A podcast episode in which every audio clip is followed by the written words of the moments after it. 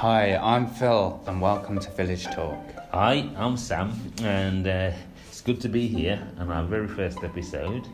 Um, so, Phil, what we're going to talk about today then? How about your favourite happy place?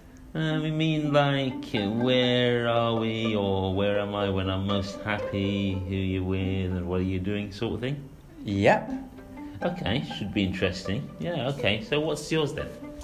So, my happy place is in the cinema because there's something kind of special and magical um, when the lights go down, and uh, it's a couple of hours of pure storytelling. Mm-hmm. Uh, I can also fall asleep when it gets boring, so that's a win win. Yep. Um, the cinema used to be a treat or a special occasion when I was younger, so it kind of brings back those feelings of childhood.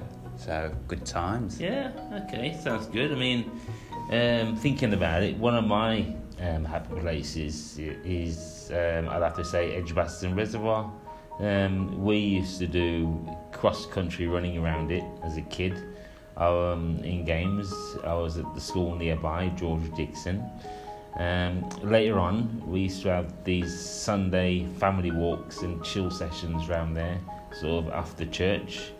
And um, sort of later on in life, I find myself still going there um, whenever I need a bit of headspace, just to um, just to be amongst nature and, um, and and and relax a bit. So perhaps a bit bit boring maybe compared to action-packed cinema, but it, it, it works for me.